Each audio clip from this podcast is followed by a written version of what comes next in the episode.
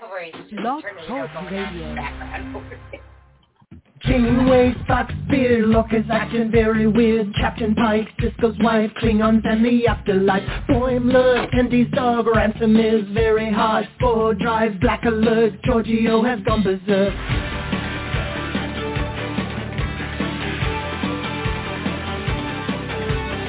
Teacher Batless, Edward is an idiot. Is dead, Worf is wed, Chekhov's wearing red. Status cat, Jim's that, Q is that, enough of that. Beam me up, make it so, everybody let's go. We talk about a.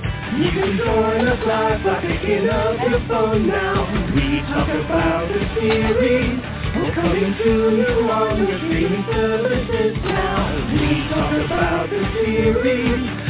Comic we go beyond the show now. We talk about the series. Chat and we go on and on. Well, good evening, Trekkies and Trekkers around the globe. But that theme song, it's time for another awesome episode of Trek Talking. I'm your most excellent host, Uncle Jim, and with me, as usual, is my one of my co-hosts, uh, Eric. Eric's out in Portland. Charles usually joins us from, excuse me, from Las Vegas, but he decided to go on vacation and hang out at the lake, and that that was more important than podcasting tonight with you guys. So you're stuck with myself and Eric out in Portland. How you doing tonight, Eric? I am doing pretty good. I uh, am missing Charles for sure, but I know that you and I have a lot to say, so I'm pretty sure that we are going to be able to uh, to do a lot of Trek talking here all by our lonesomes. Yeah, I think I think we'll be able to uh, muddle our way through it. So I just want to let you guys know that we have 35,852 downloads. We're closing in on 36,000. So that's a pretty significant amount. So um, thank you so much for making that possible. You can download our podcast. Well, there's any place where you get your podcast from, you can probably find us there. We're on Stitcher, Player mm-hmm. FM, Google. We're on all the major ones. But the best way to get it is at Blog Talk Radio. Just go to go to Blog Talk Radio and look up Trek Talking, and you'll see us pop right up there. Give us a like, give us a follow, and that way, anytime we post a new show, you will get an email reminder that there's a show coming up. Now, you can also find us on our Facebook page at Trek Talking and Beyond. Spell that all out, A-N-D Beyond. And um, all of our shows are listed there. You won't get a nice handy email reminder, but every time you go to the page at the top there, you'll see all the events. And in the events will be listed all of our shows, so you'll never miss one that way. Speaking of Facebook, we have 62,298 followers on our Facebook page. Wow. That's pretty awesome. Got you That's- remember Jim? incredible. Remember back when it was like three thousand? Remember back in the day? 3,000, 5,000, you know. Yeah, we got all amazing. excited when we hit five. Yeah, that's just, uh, And you know, incredible. we we gain more energy with every Facebook follower, right? it just Yeah, like absolutely. invigorates us even more. Yeah. So you guys can, can head over to our Facebook page, Trek Talking and Beyond. Please spell that all out. And um, that that's just Karen. She's everybody can hear you doing that. Um, I have to get ready for the show tomorrow. uh, oh, yeah. So, anyways, what I, I should let you guys know. Uh, my next topic on my list, anyways, is I'm really excited. Um, first of all, I want to say thank you to Charles because I was I was disappointed that I couldn't make it to Star Trek Las Vegas uh, when I when I got sick, and when I found out the one of the main reasons I wanted to go was to meet Bobby Clark, the Gorn from Star Trek's Arena, one of my favorite episodes. When I found out that the Gorn was right next to our table, I could have spent the whole weekend hanging out and chatting with the Gorn, and I couldn't go.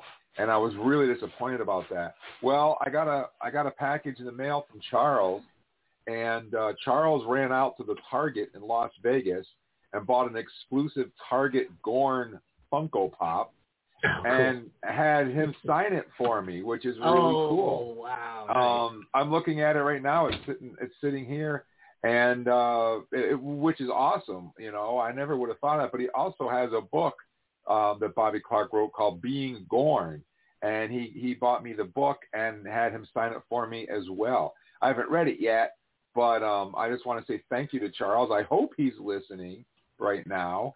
Um, so I want to say thank you because that meant a lot to me uh, because I was really disappointed that I couldn't meet Bobby Clark. So thank you so much to Charles for doing that for me. Qapla'. Mm-hmm. So you guys heard Karen in the background there a minute ago, and that's because Saturday from 10 to 4, we, as in Trek Talking, myself, Karen, Jamie, the Leslie Hoffman, and Admiral Ken, who was my original co-host on this show ages and ages ago, five, six years ago, are going to be at the Pine Bush, New York UFO Festival. Uh, this will be their 10th year doing it. And in particular, we're going to be at the Paranormal and UFO Museum, which they just opened. We're going to be broadcasting live from 1 to 3 at the museum. I have my new my new microphones and everything that I bought for Las Vegas. And I'm going to be getting a private tour around the museum with all the exhibits, uh, Bigfoot sightings, UFO sightings, underwater UFO sightings. And we're going to get a little tour of the museum, and I'm going to try to capture that for you guys and let you guys know what's going on at the UFO Festival. I think it's going to be a lot of fun. And uh, we're going to try to bring that excitement to you live from Pine Bush, New York on Saturday. Uh, we'll be there from 10 to 4, but we'll be broadcasting live from 1 to 3. So uh, please tune in and give us a listen and uh, share your UFO story with us if you've seen one. Maybe you've seen Bigfoot. Um, maybe you had a ghost encounter. Uh, give us a call on Saturday and share your story with us. We would love to hear it. That's Pine Bush, New York UFO Festival, Saturday from 10 to 4. Best part, it's free. All you got to do is show up. So New York City, you guys are our number one listeners. We have the most listeners in New York City. Uh, New York City is about 80 miles from Pine Bush. Karen, is it? 70, yeah, unfortunately, 80? New York City has no power now because of the flooding. There's no subway, so I don't know if there, if how that's going to work for them. Anyways, uh, so if, if you if if you can hear my voice and you're looking for something to do on Saturday, um, and you're in the New York metro area, head on head on up to Pine Bush, New York, to the UFO Festival and say hello to yours truly, Uncle Jim. We're going to have a blast, and you can meet Leslie Hoffman as well and get an autograph. So keep that in mind. Um, our next regularly scheduled podcast will be next Thursday, the 9th, and Robb Pearlman, New York Times best-selling author, will be with us to discuss his new book, Starfleet Is. And uh, I haven't read that book. Have you read that book, Eric? I have not, but uh, we'll see if we can uh, fit it in before next week because uh, it's going to be a real interesting conversation. I think he's he's got some uh, interesting outlooks on on Star Trek, and uh, I'm very interested always to talk to authors, of course. And he's written. I was I was on uh, my Kindle looking up books, and I was surprised yeah. at how many books he's actually written. And uh, not just Star wow, Trek, but, but yeah. Uh, yeah, yeah, a lot. So um, yeah, well, actually, it, it, we'll have him on. We'll be doing the, all the Star Trek news that comes out today next week. I made a mistake. It said Star Trek Day was at 5:30. I thought 5:30 was enough time for me to get all the stuff ripped for you guys to have on the show tonight, but it was 5:30 Pacific Coast time. Oh, Pacific. 8:30. Yeah, 8:30 Eastern time, which is right in the middle of this show. So all the news, all the trailers, everything that drops today, we'll talk about next week, and maybe Robb Pearlman will want to hang around and share some of his insights with us on whatever news drops. So that's going to be a lot of fun. And one more thing I have to mention here before we move on to the meat and potatoes of the show is coming up next week on digital and demand, the new sci-fi thriller Zone 414 stars Guy Pearce, Matilda Lutz, and Travis Fimmel, set in a dangerous dark colony of humanoids known as the City of Robots. When the colony's creator hires private investigator David Carmichael to track down his missing daughter, David teams up with Jane, a highly advanced AI, and together they travel through the city uncovering a crime that calls into question the true origins of Zone 414. Uh, stream Zone 14 instantly on digital and demand next week. Rated R from Paramount Pictures. It's a sci-fi uh, thriller in the vein of Blade Runner and Westworld, two of my favorites. High production value in a new world of humanoid robots starring Emmy Award winner Guy Pearce, Travis Fimmel, Matilda Lutz from Rings, and Jonathan Aris from Sherlock. From Academy Award winning nominated producer Mark Hoffman of The Martian. And I'm going to play for you guys right now the trailer, da da da, right here. Maybe. There we go.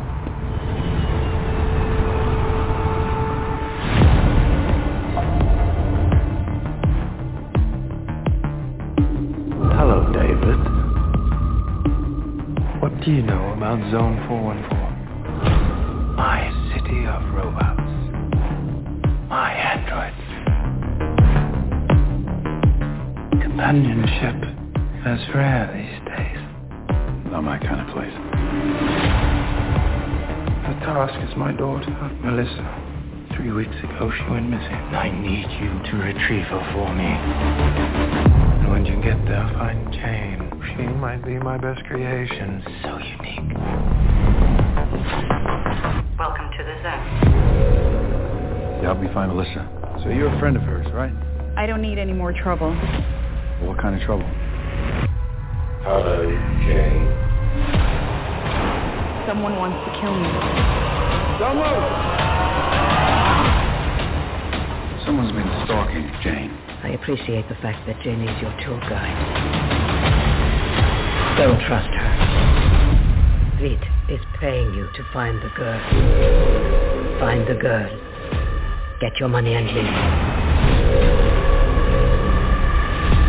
You look, but you do not see. They can feel pain, you know, in their own way. They scream. I said don't move! You have a murderer in the zone. Stay right there.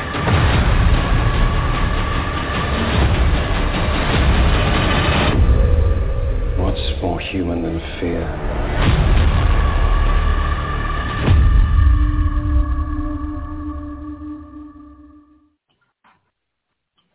So uh, Zone 414 will be available for digital download and on demand next week. We have five digital download codes to give away to one lucky caller. So during next week's show when Robb Pearlman is on, just give us a call, 646-668-2433, and you can win a code for a digital download of this awesome new sci-fi thriller. so without any further ado, let's dive right into our show this week. We're going to be talking about the Lower Decks episode, which aired today, Mugato Gumato. Um, an interesting episode, to say the least. Uh, William Shatner has a new album coming out, and we have our usual segment that we do called Shatner Says What? But this week it's going to be called Shatner Sings What?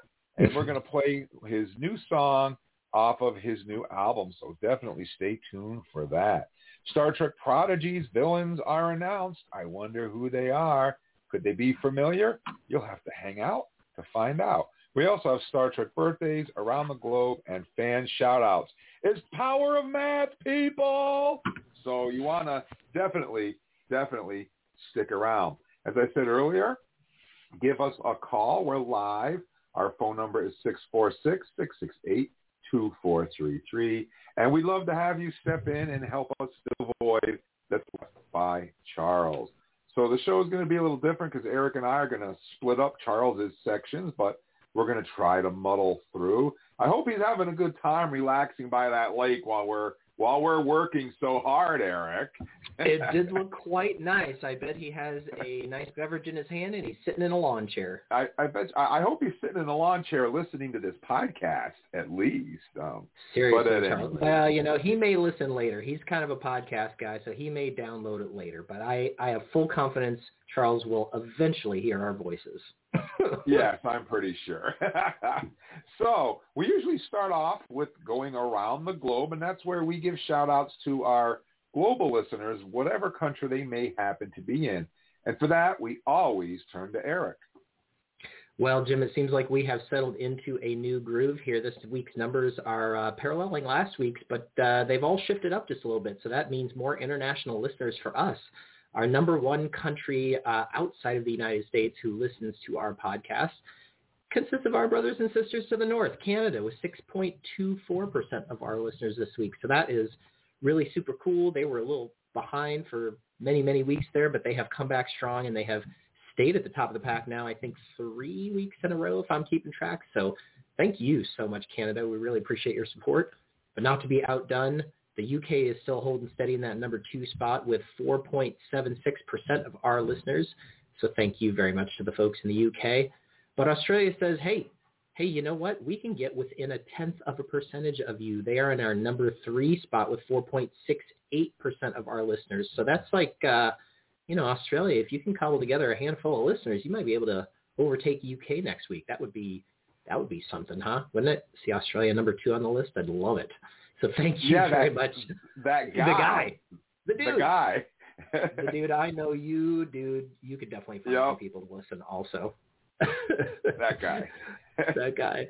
In our number four spot, we have Ireland with 1.81% of our listeners. Their share grows just a little tiny bit each week. So thank you, folks in Ireland. And, and staying in that number five spot now for a few weeks in a row, Germany, right in the middle of Europe. 1.36% of our listeners come from Germany. So thank you very, very much to all of our listeners, whether you come from the U.S. or from somewhere that is not in the U.S. but still on planet Earth, or if you're listening to this in the future when these radio waves go out into outer space and you are hearing my voice 10,000 years from now, we appreciate you listening to us. That's right. Or or if you're listening on Tuesday or Saturday or any time but now. Any old day, so, any old day on Yep. this planet or not. yep, it doesn't matter. We appreciate it anyway. So that's pretty cool. So at this point in the show, normally we would have Charles do the cities, but obviously Charles abandoned us, so I'm going to do the cities. So um, we always we have our, our bottom three cities, our cities close to our um, our other co-hosts. So we start off with Indianapolis, Indiana, which is where Shan- close to where Shannon listens to, and now they climb seven spots um, in our in our listenership from 37 to 30. So Indianapolis, solid. way to go! That's pretty solid, That's- making a surge. yeah, that's that is really, really, really awesome. So that's cool. Uh, Portland, Oregon, where Eric is, uh, they dropped the notch from 23 to 24, unfortunately. COVID, But man. not to be COVID. outdone, Las Vegas, Nevada, where Charles is listening to, also dropped the spot from 18 to 19. So Shannon made up for all that by gaining seven. So way to go, Shannon. Our top 10, though, we had a little shake up at the bottom. These, these two have been duking it out. Um, Houston, Texas moves into the number 10 spot and knocks Sao Paulo, Brazil out of the top 10. Way to go, Houston, Texas. And the rest of our cities are, are the same. Coming in at nine is Brisbane, Queensland, Australia. Coming in at eight is San Antonio, Texas. Seven, we have Chicago, Illinois. At six, we have Toronto, Ontario, Canada. Our fifth spot, where Andy Bray listens to, is uh, Los Angeles, California. Number four is Sydney, New Wales, Australia. Number three is Melbourne, Victoria, Australia. Number two is London in the UK. And as I said earlier, number one with a strong grip on that spot is New York, New York, the Big Apple. Uh, spent my summers down there. My grandparents lived in Brooklyn. I love New York, and I'm I'm glad that they're in this top spot. So, with all of that out of the way, we also like to do individual fan shout outs to you guys listening. All you have to do is go to our Facebook page, Trek Talking and Beyond, and uh, tell us where you're from. You'll see the Live Long and Prosper symbol. Every week, yours truly, Uncle Jim, will pick 15 lucky listeners. If you see a heart next to your name, that means you've been chosen, and your name will be read out on a future podcast. So Eric, get us started with our round with our fan shout outs. Absolutely. Our very first fan shout out this week goes out to top fan Rico A. Blankoffler. Hopefully I got that right. Rico, we really appreciate you listening all the way from Guam, Guam, USA. That's right. And they give us a little Guam flag and a little USA flag. And he says, Trekkie since ever since. Live long and prosper. So, wow, that is a true trait. You can tell when they start dropping those live long and prosper icons, you know they are for real. So thank you so much, top fan Rico A. Blenkoffler, for listening to us all the way from that tiny little island of Guam. We really, really appreciate it. We're also saying hello and uh, sending out a great big thank you to Cliff Sunnerborg in the Oregon High Desert uh, right around Bend, I would guess. There, Cliff. Uh, I have been out your way. It is beautiful, beautiful country out there. I can't believe it. Uh, love to go there on vacation sometimes or for skiing. Uh, so thank you, Cliff, for listening to us. Top fan Romina Susana Austin is listening from Argentina. Argentina. How many Argentinians do we get, Jim? I don't. That's not a country that I uh, really remember hearing before. No, me neither. Well, that is very exciting. Maybe Romina is the first one to uh, say hello to us, uh, uh, or the first one we've recognized. Certainly, as one of our top fans interacting a lot with us on our Facebook page, we have seen plenty of her name. So thank you so much for listening to us, Romina. We're also saying hello and sending out a big old thank you to Susie Berger from Bern in Switzerland, all the way from the Schweiz. That's right. And she gives us a little live long and prosper icon as well. We're saying hello and sending out a big Qapla' to Sean Vella Karuna in Malta. And in parentheses, it says a tiny island in the Mediterranean Sea. You know, Sean, I know where Malta is because uh, as a slightly younger man, I used to play a lot of uh, Axis and Allies. And there's a version of that game that contains Malta. And I just learned so much about history from playing that silly game. So uh, thank you for listening from the middle of the Pacific Ocean and uh, saying hello to us. That really means a lot. Hello, and a big old thank you as well to John M. Thomas Sr. from Mason, Ohio. Became a Star Trek Next Generation big fan in Michigan in the 1980s. Ooh, sounds like you and I were watching and taking in Star Trek really for the first time. I mean, a little bit as a kid in reruns for me, but Next Generation uh, in my high school years was where, and college years is really where it happened. So uh, John M. Thompson, uh, we really appreciate you listening all the way from Ohio. We're also saying hello and sending out a big thank you to Roxanne McKenzie from Pigeon Lake in Alberta, Canada. Thank you as one of our great brothers and sisters to the north. We appreciate you listening. And my final name this week is saying hello and a big old thank you to Liz Coppert from Blenheim, New Zealand. That's right way down there near Australia, other side of the planet, listening to us right now. Liz Coppert, thank you so much for listening to us. So Jim, yeah, I I uh, I, what, I what broke do you say up to all the, these people? Yeah, I broke them up. Uh, I, I split up Charles between you and me. so I think um, it's amazing that in my list we had listeners from both Guam and Malta. I just think that is so cool to think about one person in the middle of an island in the middle of a big old ocean listening to our podcast. I just think that's super cool. That is awesome. It's awesome that, that anyone listens to our podcast, if you ask Mm-hmm. me. Uh, Mhm. not, you know, so uh, guys, believe it or not, it is time for our first commercial break already. of the night. Time flies when you're having fun, and I was worried we couldn't fill it without Charles. Wow. So uh, I still have to go through our fan shout-outs when we come back from this very, very important message. Uh, but don't touch your dial. Run, don't walk to the bathroom, and get right back here because we still have a lot of show to go through. Our phone number here is six four six six six eight two four three three. Uh, we'd love to hear from you, and please stay tuned. We're going to hear from my good buddy TJ at Freakopolis Geekery. We'll be right back. This podcast is brought to you in part by the Freakopolis Geekery, the premier upstate New York comics and game shop. Centrally located between Saratoga Glens Falls, Ticonderoga, and Rutland, Vermont, the Geekery is a haven for pop culture and science fiction fans. For Star Trek fans, the Geekery features board games like Ascendancy, as well as awesome gaming titles like Star Trek Adventures RPG from Modiphius, Star Trek Away Team's HeroClix, and of course, Star Trek Attack Wing ship-to-ship tactical combat for the tabletop. The Geekery hosts casual play sessions, learn to play sessions, and sanctioned organized play tournaments with limited edition prize support. You'll also find comics and trade paperbacks at Freakopolis, including Star Trek titles from IDW. Lots of issues are in stock, and special orders are no problem. Whether you visit in person by shuttlecraft or beam in online to Freakopolis.com, you'll find yourself right at home at the Freakopolis Geekery. And welcome back. We're right in the middle of our fan shout-outs. Um, Eric just finished up Charles's section, and I'm going to pick up with Charles's section and move roll right into mine. So first off, we'd like to say hello, Qapla', and thank you to Heather Kessler from Oklahoma. We'd also like to say thank you to top fan Terry M from Queens, New York.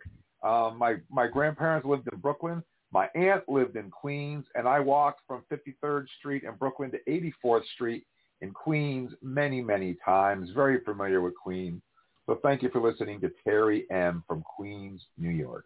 We'd also like to say thank you to Eric Vanderwall from Belgium. Great waffles. I love Belgian waffles. They're they're incredible. I don't That's know if they're the really Belgium. From, yeah. You know? Well, it's waffles and the muscles from Brussels, man. Come on. Yeah, come on. Yeah, gotta love that. um, we'd also like to say thank you to Christopher Andrew McMahon from India. India. Awesome.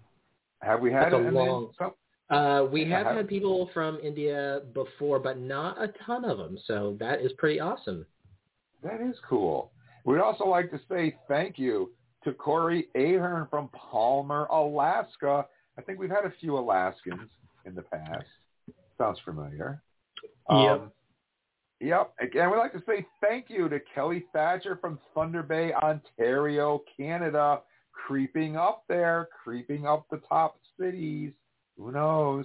And last, but definitely not least, we'd like to send out a hearty Qapla' to Dana Chilton Mackey from Central New York. Now, for those of you who aren't familiar, when people say New York, you immediately think New York City. That's just natural. But New York City is just a tiny sliver of the great state of New York. And uh, she specifically says Central New York, which would be, I would say, somewhere between, um, ooh, Syracuse area maybe? Um, halfway between New York City and Buffalo is Central New York. So maybe maybe Syracuse. Mhm. Anyways, uh, Mhm. thank you for listening to Dana Chilton Mackey. And now we get to do our birthdays. And birthdays are going to be a little bit different this week as well without Charles, but we're going to muddle through it.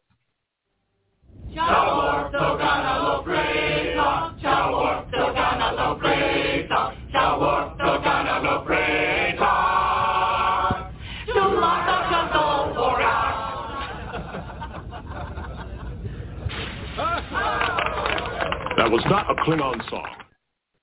Yes, you're absolutely right. So uh, we turn to Eric to start off with our uh, remembrances for those members of our Star Trek family that are no longer with us. And uh, then we're going to roll right into Charles's section. And for the first time in a very long time, Eric is going to get an opportunity to say happy birthday to those members of our Star Trek family who are still with us.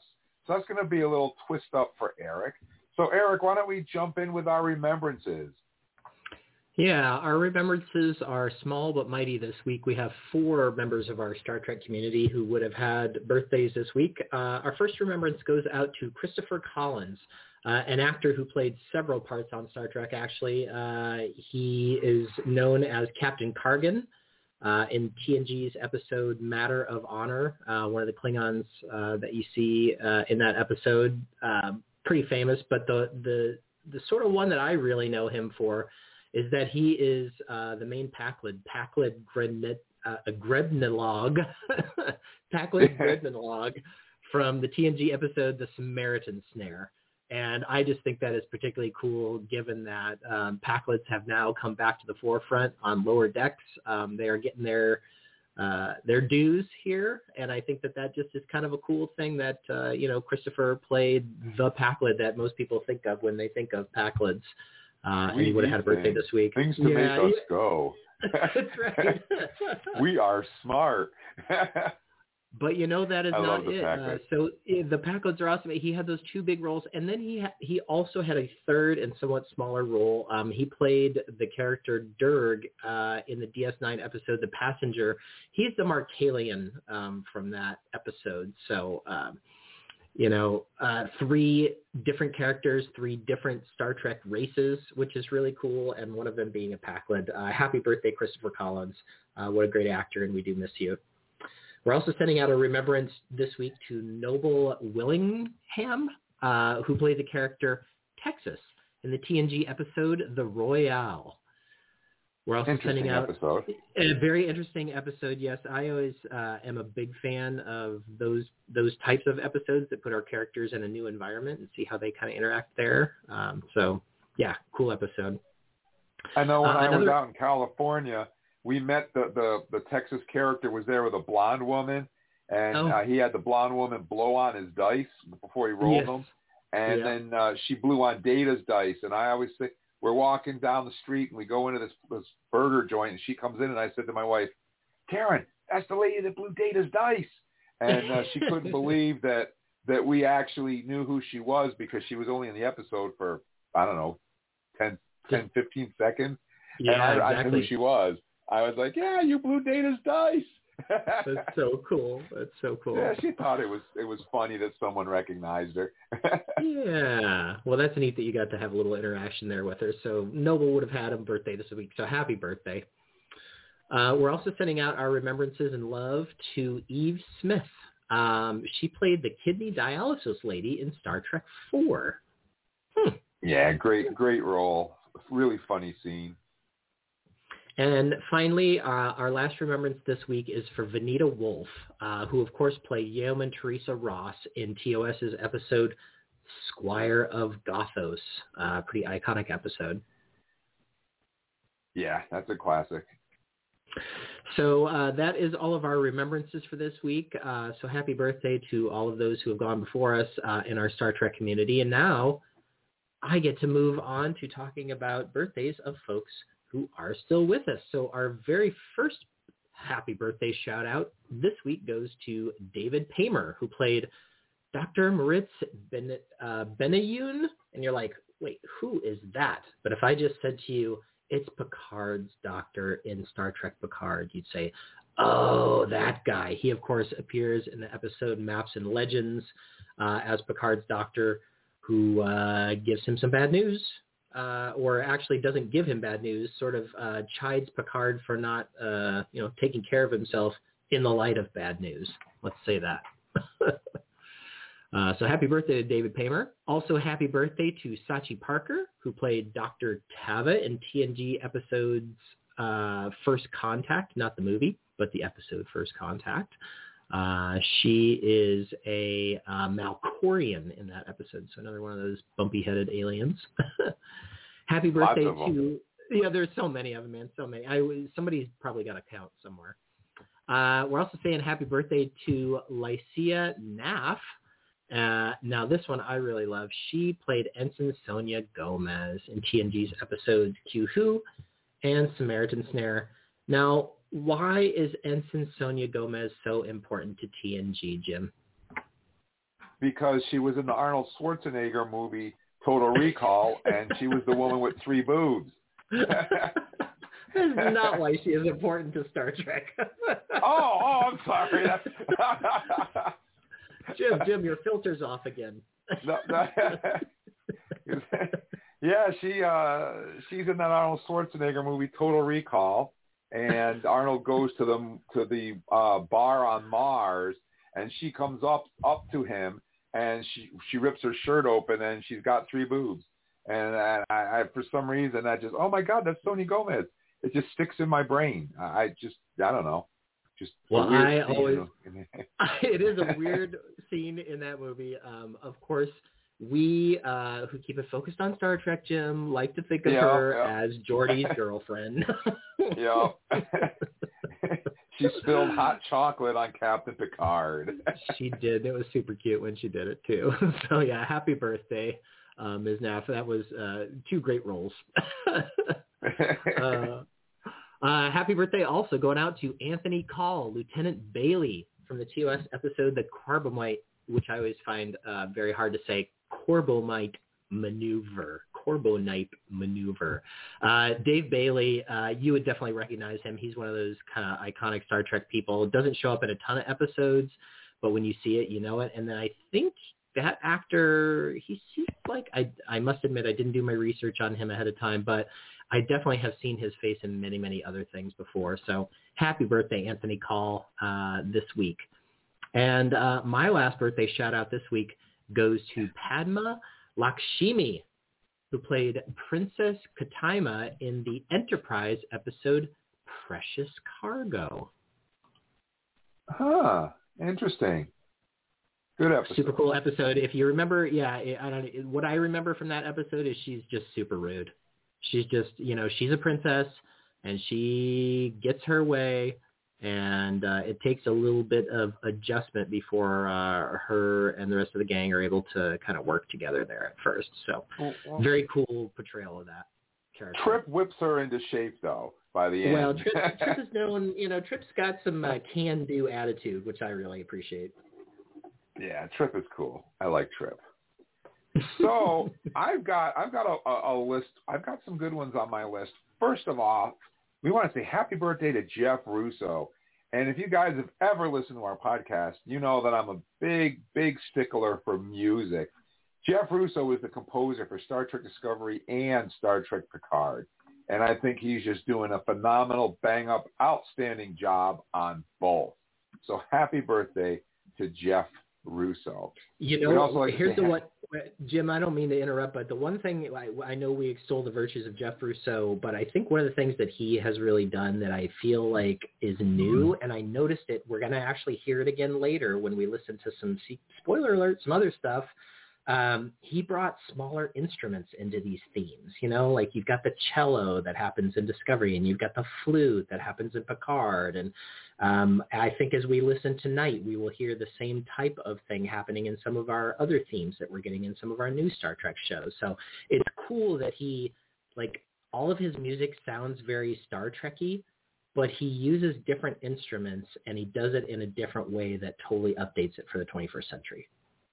and and I like the fact that he's not afraid to use a pre uh, existing theme at the right time to drop it in.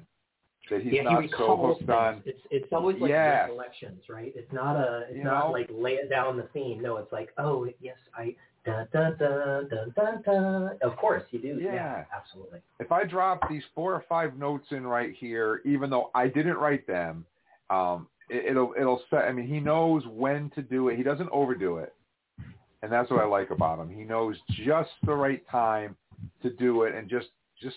And he's. I really like him. I really really appreciate the work that he's done. So happy birthday to Jeff Russo. We'd also like to say happy birthday to Ellen Geer, who played Dr. Marr in the TNG episode Silicon Avatar. She also played Picard's mother in the episode Where No One Has Gone Before. Interesting, interesting uh, episode that one was. Deborah Van Valkenburgh, who played Detective Preston in the DS9 episode Past Tense Part 2. That's the one, if you guys don't remember, where Sisko actually has to fix history and he becomes, I forgot the guy's name. What's the guy's name? The he writer, Assume, he assumes the identity of the guy uh, the Yeah. Bell of the Bell the Bell Riot. Riots guy. Yeah, the Bell Riots Yeah, guy. he- I don't. I, he I can't remember his name. Yeah. the guy dies and Sisko has to pick up the rifle and become him in order to set history right. It's a really, really awesome episode. But for me, being an old guy, I remember her from the movie The Warriors. And uh, she she was the female in the gang in The Warriors. Great movie. Um, I loved it anyways. So happy birthday to Deborah Van Valkenburgh.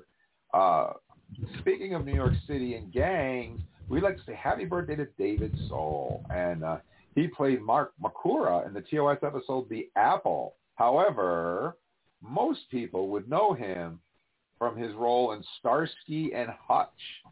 Um, or maybe, if you're old like me, you remember him from the Stephen King TV movie Salem's Lot. Ben He starred in that. Oh You my did. God, that scared me when I was a kid. That oh movie man. scared the crap out of me. Crap. scared right out of me. yes. Great Terrible. movie and I mean, great, but like terrible. Yeah, I hear you.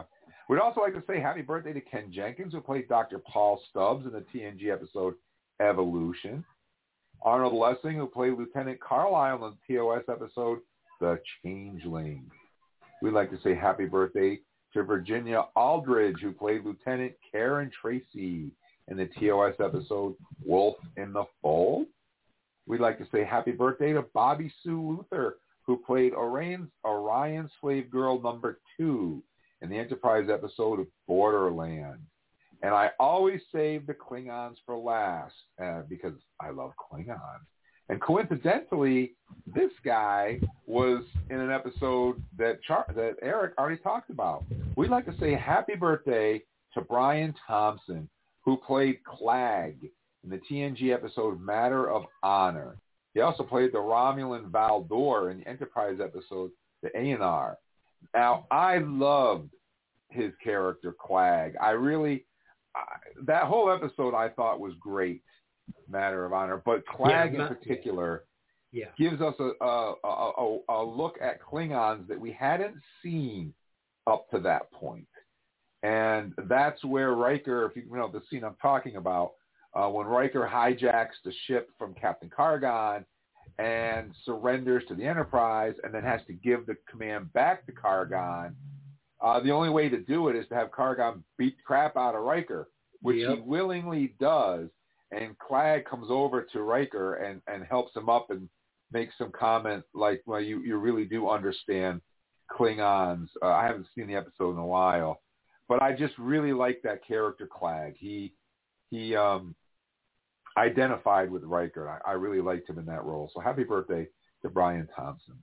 And last, but definitely not least, we want to say happy birthday to Rosanna DeSoto, who played Azetbur in Star Trek VI, The Undiscovered Country. Um, I know that she's she's been in other stuff. Uh, um, um, I'm drawing a blank. Nothing comes to mind. Anything come to mind? Uh, for other stuff, no, but I mean, just to like remind anybody who doesn't remember, she's of course the chancellor uh, of the Klingon Empire in Star Trek Six, so she's like a big deal. Uh, Well, I mean, she kind of becomes chancellor, I guess, once Gorkon's gone. But yeah, Right. uh, big like is super important character, and our f- is that that's not our first look at Klingon females, is it? No, Vixis is right. Is Vixis our first Well, Klingon female? Well, no, the you had the you had uh, uh, Kang's wife. Oh, uh, of course. uh, Yeah. yeah, Mara. Yep. Yeah, Mara. Yep. But but Vixis was our first Klingon Ridgehead. Yes, with Turtlehead. muscles. Tons Yeah, of with muscles. muscle. Lots of muscle. um, so now it's time for Star Trek news. Priority 1 message from Starfleet coming in on secured channel. Incoming transmission. Enter authorization code. Command codes verified. Define parameters of program. Level 9 authorization required. Specify parameters. Transfer of data is complete. Black alert. Black alert. Black alert. You know what that means? It's time for Star Trek news. And Eric gets our first story. One of his we favorites. Oh man, we are starting out with a doozy. Doozy, as uh, Jim already spoiled earlier in the show. We uh, have an ongoing segment called uh, Shatner Says What, but this week we are pleased to present Shatner Sings What? William Shatner's music video lament on his post Star Trek cancellation life. That's right. At 90 years old, William Shatner keeps on going. First of all, I can't believe the brother's 90 years old and still doing what he's doing, which is amazing. Uh, the original Captain Kirk has a brand new album coming out next month, and he has released a new song for it. Following up from his 2020 album, The Blues, which was a number one hit, William Shatner has a brand new album coming out on September 24th, simply titled Bill. On this new release, Shatner has teamed up again with Grammy award-winning country musician Brad Paisley, this time for a more personal album that has Shatner delivering his autobiography in a series of songs. One of the new music videos features the song So Far from the Moon, about a hard time in Shatner's life in 1969 after the cancellation of Star Trek, which gave him a different perspective on the Apollo 11 moon landing. Find out more and pre-order the new album at billthealbum.com. Uh, and I believe that Jim has a special soundbite for us that uh, includes So Far from the Moon. Yes, this is the uh, William Shatner song with Brad Paisley. Um, I hope you guys like it. It's it's different. So uh, here it is, William Shatner. Give it a listen and see what you think.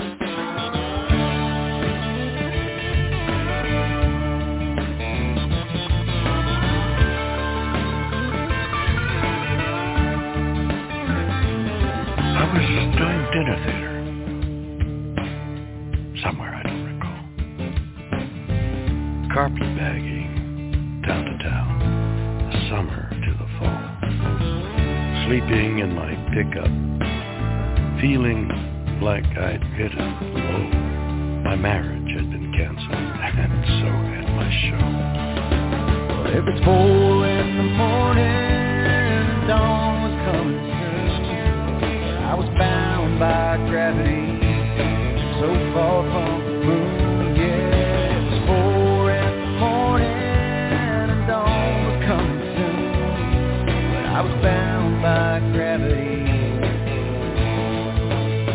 Far from the.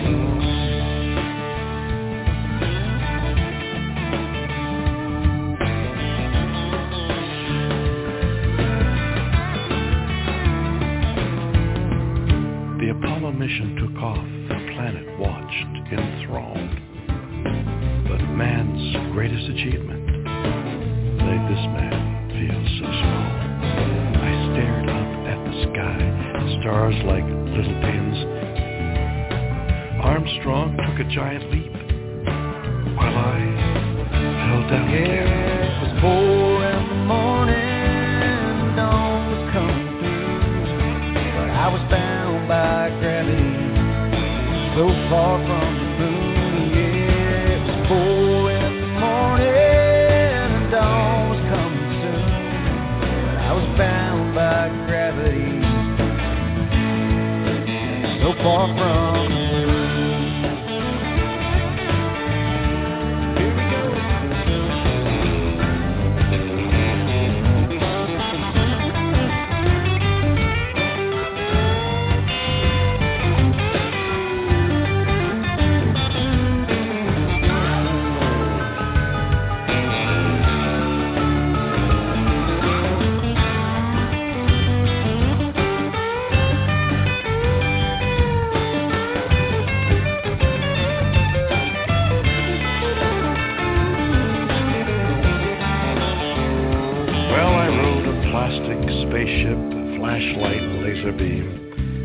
some piece of that fiction helped push along the dream.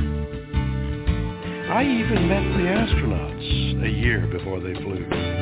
So some small part of me was up there with them. Yeah, four in the morning, dawn soon. I was bound by gravity, so far from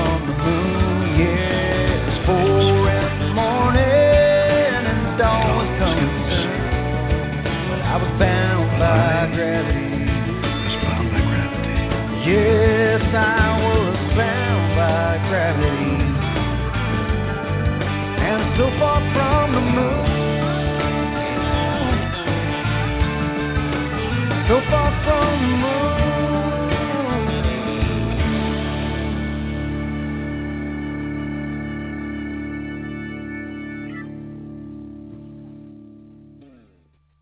Well, what do you think, Eric? Ooh, Uh, I tell you what, uh, I think that song's definitely got a little bit of groove to it. I kind of like the way it moves. It's got it makes you want to bop your head a little bit while you listen to it. And you know, I think it is just uh, in the same vein as so many of the things that we have heard Shatner kind of produce over the years. You may say, well, how did he get tangled up with a with a country uh, musician? But actually, uh, he and Brad Paisley have been friends for years. Um, there was uh, they actually did a interview uh, asking him, you know, how the two of them met, and Shatner said that um, they were on uh, the same radio station uh, show, and basically the host of the show introduced them, and they became friends right away. Uh, so I think that's kind of cool. You know, Jim, is this something that I'm going to go and put in my car as I'm driving down the highway? I'm not so sure. But I appreciate the fact that the man is still doing his thing after all these years, and uh, you know, and that Brad there is there. Brad is a great musician, um, and it's fun that they're friends and that they produce this thing together. yeah, I I think the last the last Shatner says what story he was he was uh, swimming with sharks, right? Dude, he gets around. This guy has got so many irons in the fire at any one point. It's really it's really amazing and good for him, right? Like he he is riding the wave. Uh and he's 90 years old. 90 years old and he's still doing this. So it's I don't know. Good for him. Good for him. Yeah, I, I I'm not a I'm I'm honestly I'm not a country music fan. I don't even know who Brad Paisley is. Um, so I, I don't know if he's good or bad or what. I, I don't know, but um, he's good. It's not a bad song. it, it, no. Like you said, I'm not I'm not going to be driving down the road bopping to it or anything like that. But I, I didn't hate it.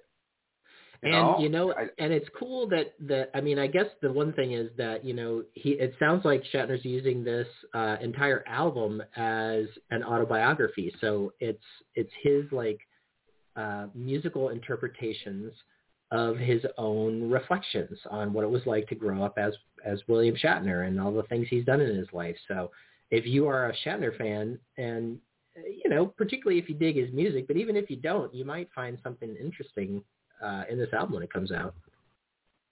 I'll yeah, listen to the whole thing at least once, you know. yeah, I, I wonder if it's going to be on vinyl. Ooh, there you go. In- That's really the only way to listen to music truly. Yeah, got got to be got to be a record. It, it's yeah, absolutely, absolutely. I, I uh, the last um, uh, this was on CD. I bought Brent Spiner's Old Yellow Eyes on CD way back, way way long ago. I think I still have it kicking around somewhere.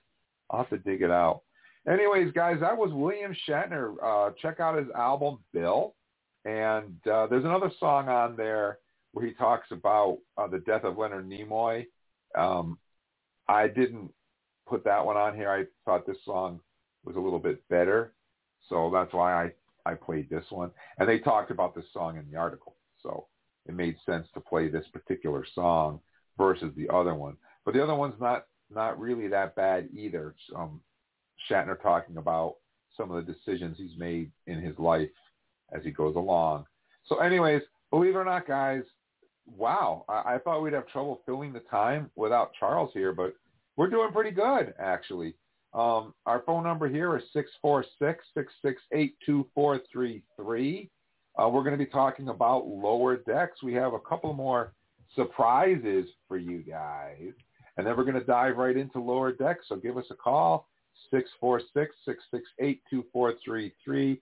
And Joe from Montana, you called last week after we had said goodbye, and I I picked up the phone and was able to get you on the air for a little while. Give us a call back. Call back now. Call back earlier so that you can talk to Eric and myself. So give us a call, 646-668-2433.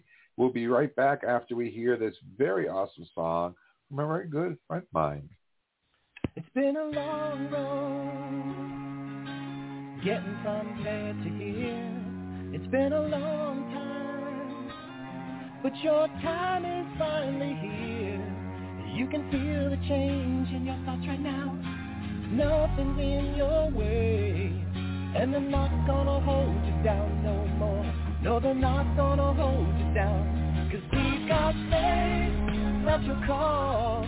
We wanna hear what you have to say. We've got faith to believe in Trek Talking today. You've got faith in your fingers.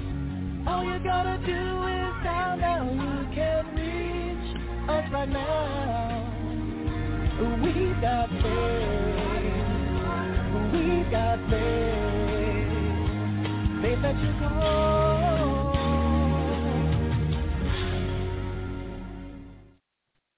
And we're back. We're going to be talking about Star Trek Lower Decks, so uh, give us a call. We'd love to hear from you guys. 646-668-2433 is our number. Give us a call, and we'll get you right on the air. But before we talk about Lower Decks, dun, dun, dun, dun, we have some other great stuff still to talk about. So, first of all, is my next story. Three Star Trek series leaving Netflix in September signals possible move to consolidate franchise on Paramount Plus. On Wednesday, Netflix announced all the shows coming and going from the service in September, and three Star Trek shows were included, all of which will be leaving at the end of the month. Exiting Netflix are the three seasons of Star Trek the original series, all seven seasons of Star Trek Voyager, all four seasons of Star Trek Enterprise. So far, there is no word on Star Trek The Next Generation and Star Trek Deep Space Nine. Netflix was the first streaming service to license the Star Trek television catalog, having a deal cut in early 2011. Four of the five Star Trek shows started streaming in July 2011, with DS9 joining in October. Licensing deals for all five series were struck with Hulu and Amazon Prime video services in subsequent years. Star Trek the Animated Series was available on Netflix and other services for a few years, but is currently only available on Paramount Plus. Paramount Plus is the exclusive home in the USA to three original Star Trek series, Discovery, Picard, and Lower Decks, with two more arriving over the next year, the animated kid series Prodigy and the live-action Star Trek Strange New Worlds. The Star Trek shows have been on Netflix consistently for 10 years. The same is true for Hulu and Amazon Prime since joining those streaming services. Industry trends indicate this could be the beginning of the end for Star Trek shows being sold to other streaming services. If that is the case, DS9 and TNG will eventually leave Netflix when deals for those shows expire, and all five shows will drop out of Hulu and Amazon as well. As of now, there are no deals on whether or not this will happen. So what do you think, Eric? I, I there's been a big outcry about this from fans, but to me, it doesn't make any sense for Paramount Plus to have a streaming service, the home of Star Trek, and then have Star Trek everywhere but there. Uh, Disney Plus did this with all their Marvel shows. They pulled some great. They they pulled Daredevil. They pulled some great shows off of Netflix, and now Disney Plus is the only place to see Marvel and and Lucas. And I I personally think it's a great move business wise for Paramount Plus. Uh, what, what do you think? Yeah, I think what we're seeing here is definitely a new trend in the industry. I mean, if you uh, remember back to the article that you just read, you know, these deals with Netflix flicks were struck 10 years ago. So we do not know what their duration was. Uh, presumably it was 10 years. Uh, that's my guess, uh, given that they they seem to be expiring right now. And we know that um, CBS All Access slash now Paramount Plus has been kind of angling to try and you know get their service off the ground. Now, let's address the fans who are upset about it. I get it. I totally get it. Um, you know, back in the day, back in the 90s and 2000s, you absolutely could put your bunny ears up uh, on your TV or pay your cable bill or whatever, and you could get your Star Trek in a variety of different ways. Um, usually, though, if you think about it, from a single network, right? Um, and if it was coming in through your cable, you were probably paying some kind of fee for that. And if it was coming in through your bunny ears, at least you were watching commercials uh, between, uh, you know, segments of the show. So you were paying uh, you were paying a fee to watch it. Uh, now, here's what I'll say: if you do not want to pay a fee for your Star Trek, what can you do? Well, you know what they still do? They still make DVDs. They still make Blu-rays. They still make all sorts of ways that you can purchase these things, and you do not at all have to be beholden to any network or any streaming service. That being said, I, for one, am super glad that they're finally getting everything in one place because the fact that I had Paramount Plus and I couldn't watch some of the old shows to start with, I mean, now they're all coming in. But that was kind of like, what? You know, I mean, I was willing to pay for Discovery because that show in and of itself to me was worth six bucks a month. Um, but now, of course, they just keep adding more and more and more. So I'll say, Jim, I feel like it's a double-edged sword. I am totally glad that they are consolidating. I think it is a probably a good business move for them. Um, you know, and it is the way of the world. I'm not saying it's good or bad, but it does seem like uh, they're following the trends that people like Disney have set forth. Uh, and uh, you know, it's too bad that it'll be disappearing from some other services. Now, uh, some of our Facebook listeners have actually brought up a couple good points too. This does not address international listeners at all. So this is only in the U.S. What's going down in the U.S. Um, depending on what country you live in across the world, you get your Star Trek in different ways, and uh, so we we're not totally plugged into what's going down in your local area. Yeah, as far what I've been able to understand is that it's these shows are still going to be available on Netflix in other countries, but not in the United States. Yeah, so one way or another, you're paying a uh, service. I mean, unless you own the DVD, uh, which you're welcome to go do. And I, you know, Jim and I probably both do. I, I own many of the old shows. Probably not every single episode of the old shows. Uh, I do have an awful lot of old VHSs, though. Maybe I do have every episode. yeah. I, I think it's I think it's a great idea, and I think it's about time that Star Trek is all in one place, where it should be, in my it's opinion. Kind of cool. Um, it's kind of cool. I must admit, when I you know? Paramount Plus, I kind of think of it as the Star Trek channel. You know, there are a few things Yeah. on there that uh, my wife watches uh, and that my kid watches, but I think of it as like when I want to watch Star Trek, I launch the Star Trek app, which happens to say Paramount Plus on it, and um, that doesn't bug me one bit because I feel like there's enough that I trust me, I watch enough of these shows and movies. Now, what they need to do is they need to get every single movie and every single show in one place, and once they're there, then I think it's Yeah. really that's when it's really going to be the best value. I think of it. I was paying for Paramount Plus just for Discovery and Picard, and uh, now and now Lower Decks, Prodigy, very, very, very soon. And to me, um, it's icing on the cake, basically. Now that all the other Star Treks are going to be moving over there, it's just icing on the cake. So I, I, I'm a, I, I think it's a good move, and um, I, I'm glad that they're doing it finally, getting it all in one place. So, speaking of Prodigy, dun dun dun dun dun. Um, that we have some some some news for you guys. I don't know if you saw it or not, but but Paramount dropped the opening title sequence for Prodigy. Did you get a chance to see it, Eric? Oh, you better believe I saw it. Yeah, I watched it this afternoon with Jamie, and um, I was very impressed. It had a it had a, a Voyager esque feel to it. Um, To me, yeah, you know, Voyager was- flying through the planets and stuff. It Yep. it, it, it, it echoed Voyager. Um, I did notice that the nacelles moved up and down when it went into warp, very much like Voyager. I did notice something different though. Um, the composer of the of the of the of this particular theme. Now, he just composed the main theme. Uh, there's a, a woman whose name escapes me right now.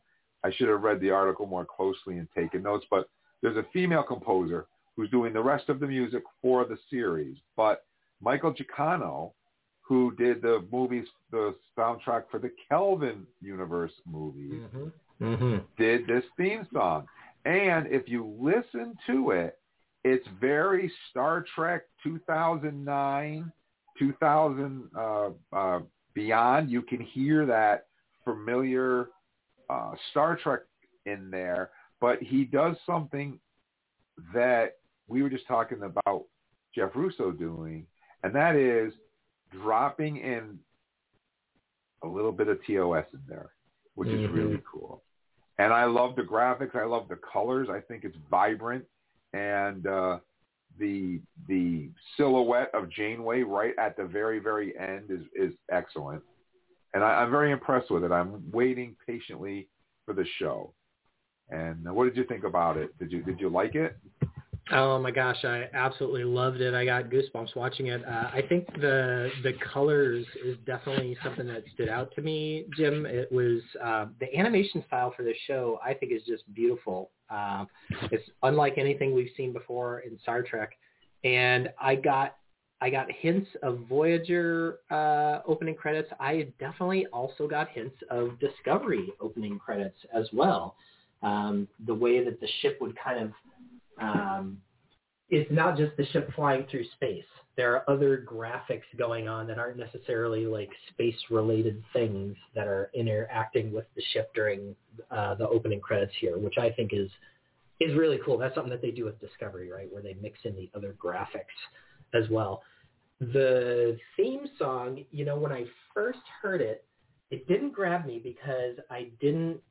The theme was subtle enough that it didn't like you know, it wasn't it wasn't a Star Trek theme that set up. But the more I listen to it now, the theme has actually kind of gotten stuck in my head, and I really like it. It has an optimism to it.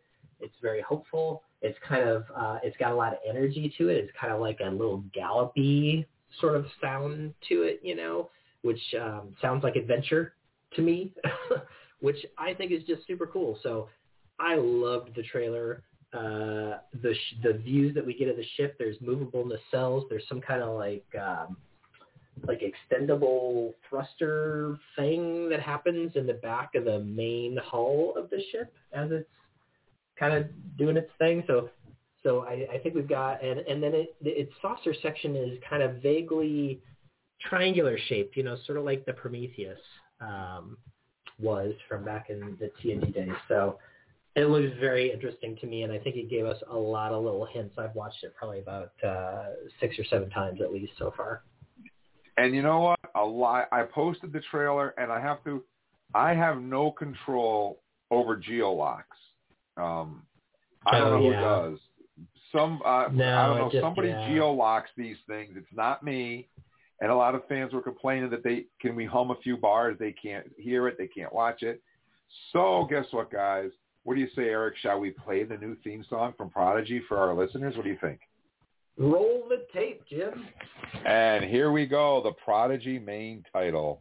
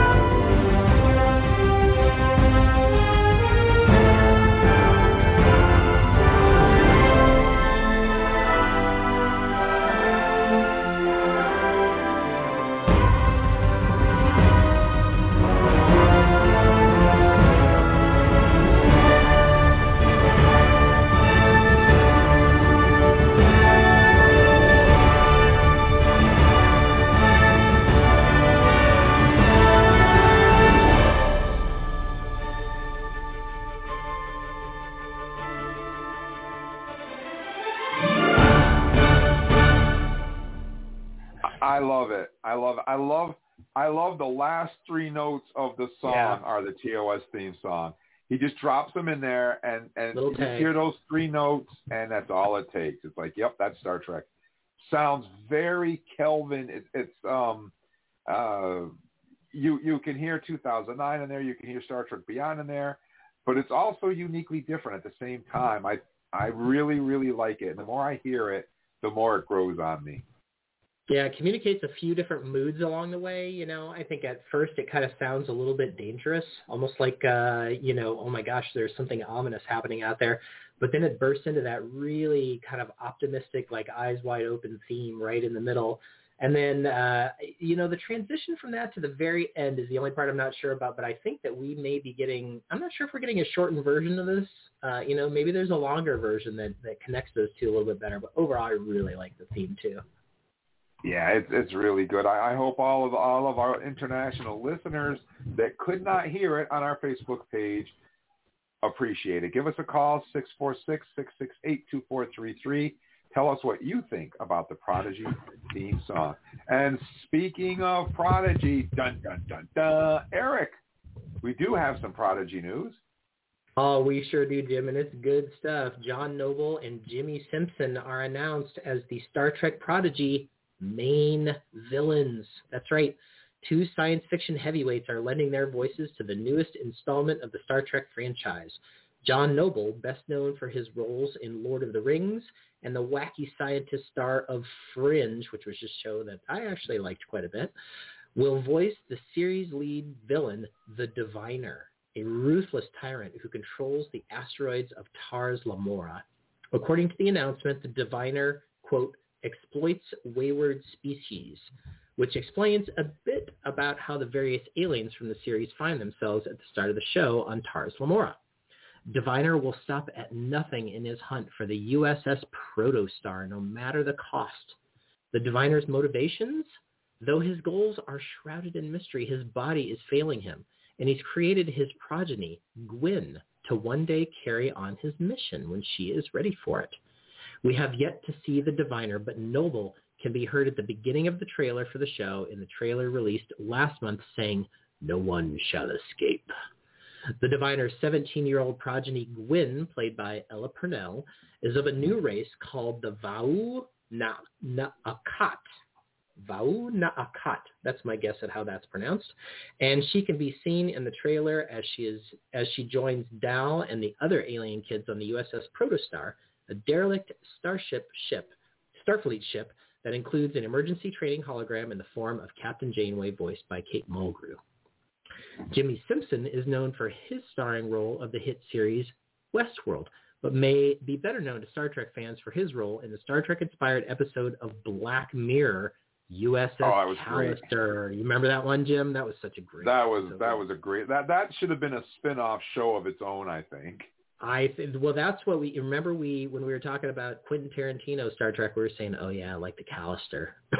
yeah, absolutely. Simpson is voicing Dreadnought, the Diviner's deadly robotic enforcer. He is heartless and cold. His sole purpose is to keep the Diviner on task and to ensure that the Protostar is found. Dreadnought is a friend to no one, including the Diviner's own daughter Gwyn, and uses his menacing spider-like form to impose the diviner's will. You, uh, Star Trek Prodigy debuts on Paramount Plus this fall. And I have to tell you, I take exception to the bad guy always being a spider. There is nothing. And it's no wonder my kid's are afraid of spiders. I think I, I think if you watch the intro, I think we actually see a giant version of of this character and we see the ship flying between its fingers, if, if I remember the trailer correctly. Um, uh-huh. If you Yeah. go back and watch it, it looks like there's a, an- a giant hand, and the and the the, sh- the proto the ship flies right between the fingers and off into space. Uh, if you look at the background of what the ship is flying through, Yeah, I it think looks you're like right. the diviner. Yep, and that's kind of that layered graphics I was talking about the, in that Discovery style, which I just think is so cool because remember how Discovery changes its credits based on the season, uh, based on what's going to be in the season. There are spoilers in the credits, right? Uh, so it looks like Yep. Prodigy is actually taking that uh, that same tack, uh, providing some small spoilers in these credits. And I have to tell you, you should read this entire article uh, because we learn a lot more about the show than we've learned uh, recently, and I'm I'm very excited uh, about both of these actors joining uh, the show here. So what do you say we play the teaser trailer for our listeners in case they have not heard it yet? Um, it's Let's- it's an oldie. it's an oldie but a goodie. And uh, Oh, since yeah. they talked about it in the article, I feel obliged to play it for you guys. So here it is, the Prodigy teaser trailer.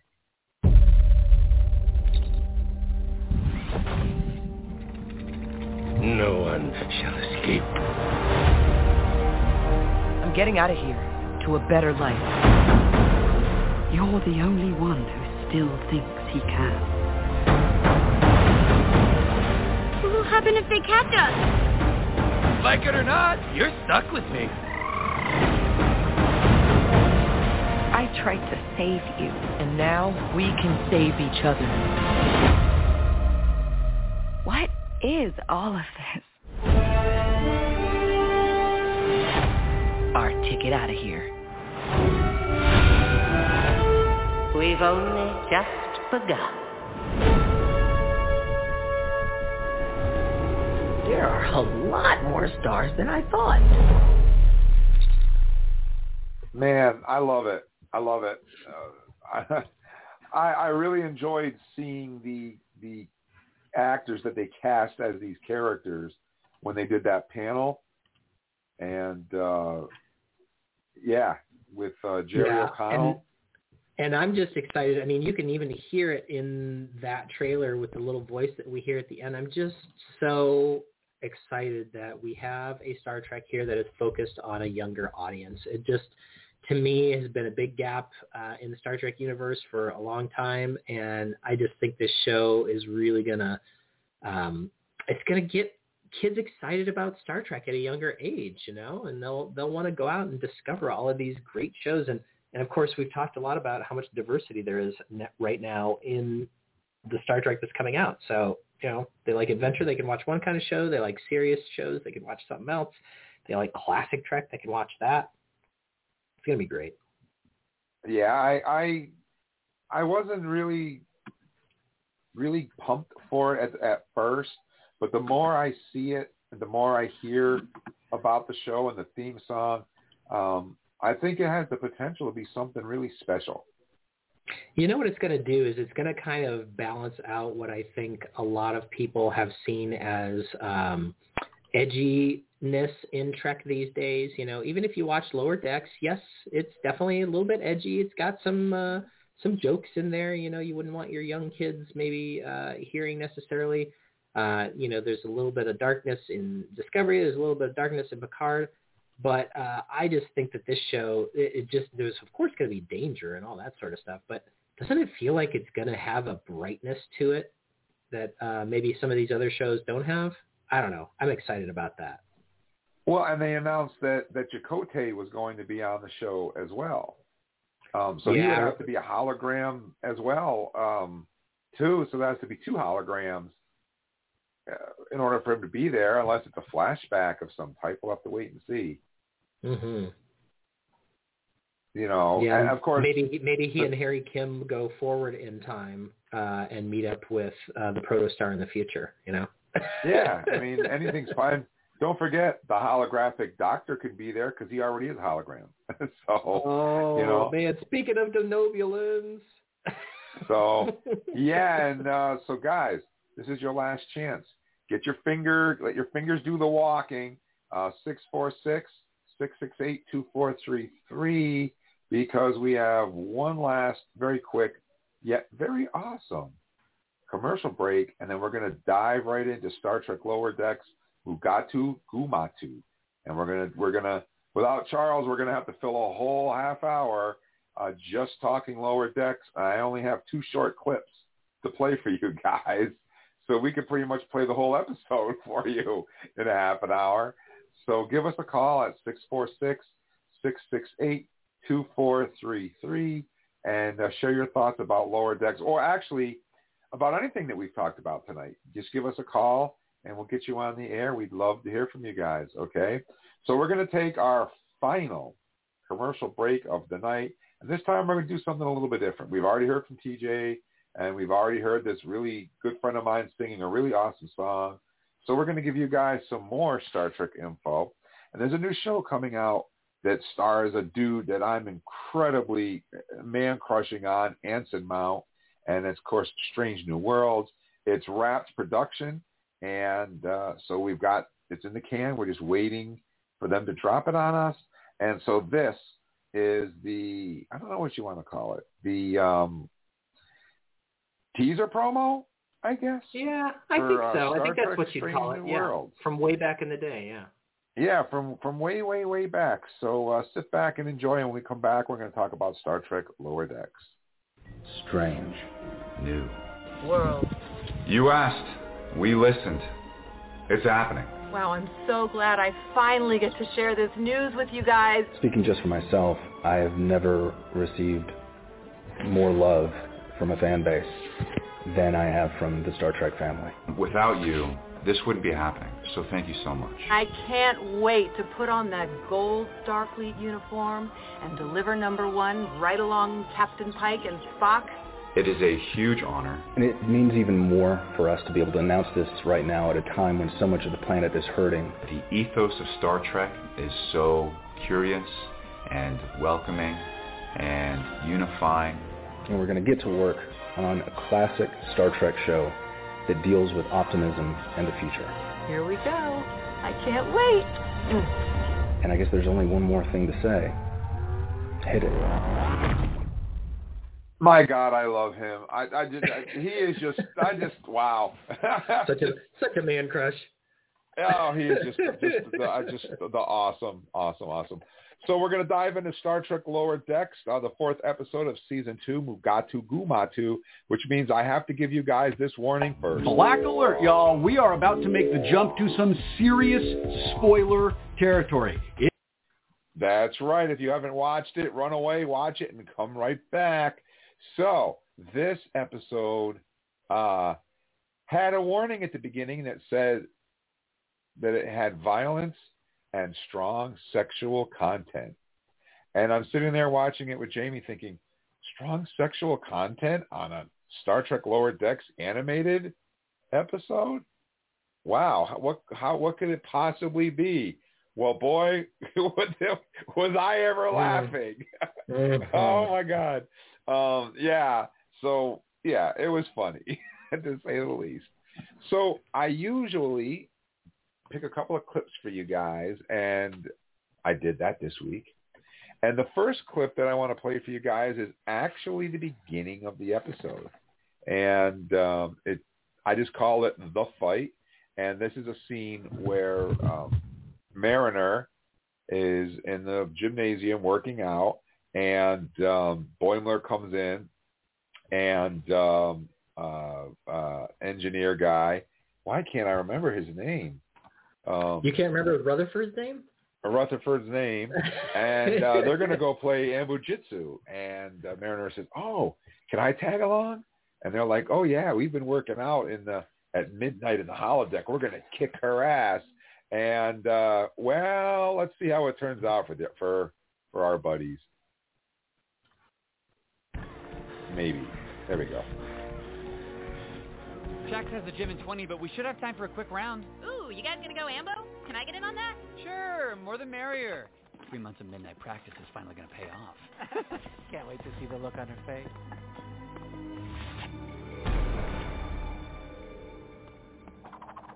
Glad you're still into this. I was worried maybe I came down too hard on you last time. Hopefully we picked up a few of your moves. Nothing like some friendly anbo-jyutsu to work up a sweat.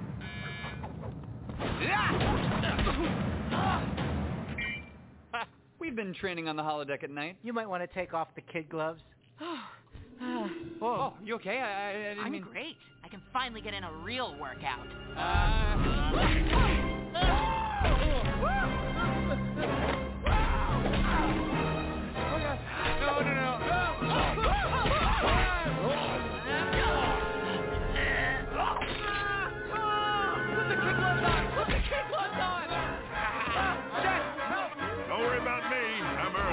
still got ten minutes.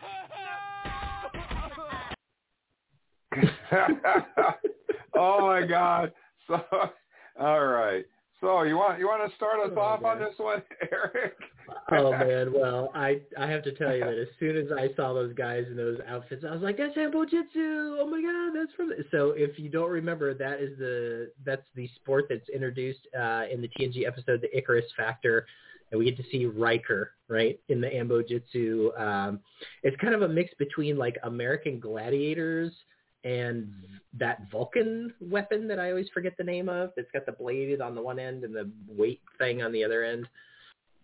Anyway, uh, what a crazy opening to this episode. I thought it was so, so funny. And so then the credits roll and, you know, we've already warned you that there may be spoilers. So I have to tell you, I loved, I absolutely loved the very next thing that happens. You are put, dropped on this planet and there's two Denobulans there. Yeah. And, and you, and only if you had watched Enterprise would you even know what a Denobulan was, first of all. And secondly, only if you had watched a particular episode of Enterprise would you know what Denobulans do when they feel threatened. And I'm I'm just to drop it there. It was hilarious, uh, and the fact that they are like blending together all these things. So they they bring back this episode is called Mugato Gumato, which of course refers to the to the Mugato from the original series. And so here they are blending original series uh, monsters slash uh, endangered species, let's say, with kind of our modern um, characters and all of the stuff that they do. So uh, very, very clever premise. Um, you know that story I thought was pretty good. I like where they took it. They they they bring the Ferengi into it, right? And they they learn that these Mugatos are being kind of exploited by the Ferengi in various ways. And they Mariner, of course, saves the day. Actually, not even Mariner. It's the two guys. Uh, Mariner watches the two guys actually solve the problem without her and come up with a way that it's kind of a win-win that that that saves this species that's kind of being exploited and makes these two guys feel really good about themselves. Um, some of my other favorite parts, though, Jim, I am a huge game player, right? Like I love board games, and there's a scene in there where uh, Boimler and Rutherford are playing a game that is not unlike a real board game called Diplomacy, where they must come to an agreement, and and you basically win the game by compromising and coming and coming together. So I love that they kind of shouted out to the board game nerds there uh, with that one because um, not everybody would get that kind of diplomacy reference either. I think. Um, you know, Shax plays a good role in this one again. There's some Ferengi. Uh, I don't know. What are your favorite parts of this episode, Jim? Well, I, Mariner is sitting in the bar with a Klingon d'k tahg, and she's playing the alien game where she's stabbing it between her fingers that we saw in uh, in, Yep. in Aliens. That's right. and I was like, "Oh my god, that's too cool!" Unless you saw Aliens and you know the scene I'm talking about, you wouldn't even catch that. It was just thrown right in there. But um, you know, growing up on Aliens, I I, I, caught that scene right away. I was like, "Oh And wow, was- that's the that's the knife game." And was our You know? uh, tour guide, uh, you know, our Australian Mugato expert, was he a Tellarite? He was, right? I, I think he was. You know what? It's hard. Uh, like the Denoblians, I knew that they were Denoblians because of, of when they blew up, like Phlox did. So I knew it. Yeah. But sometimes the animation is hard to translate um, in, into real life because it's it's so abstract. But he, he definitely had the pig nose. And that's the first thing that I thought. He had the pig nose, and he kind of had the he kind of had the look of the you know how back in TOS when the the Tellarites you could tell that they had a mask on and they had those kind of like eye holes. He has Yeah. that sort of look like he's looking through eye holes. Yeah, I, I thought I I definitely thought that he was, for sure. I I really liked the part uh, near the end when um, Rutherford and Boimler go out and they they it, it, they make it seem like they're building the the cannon from Arena Right. and and they they they come in with the and it's the bamboo wrapped with the with the Yep. twine and stuff and and you think they're gonna blow up the Ferengi and instead it's a projector on profit margins. They give a And it- presentation. I mean, and so my favorite way of solving things is not with guns and big muscles, right? But when you outsmart your opponent, and that's exactly what they did. They they made the Ferengi a better deal than the Ferengi Yep. already had going on, and they're like, "Oh yes, of course, we must do this because the profit margins are so high." Yeah, it, it was great. Uh, the, the, there was so many little things that were that were just planted in there, just little nods to other other things that gave you a little chuckle. You know, like like I love the Gorn doll.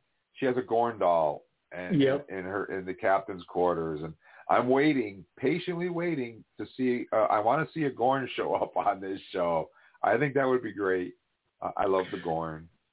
That would Um, be awesome. And we and we haven't even touched on the, the on the B and C stories that are going on here either, Jim. Um, because Yeah, the, so yeah, I think that Lower Decks is is is really maturing.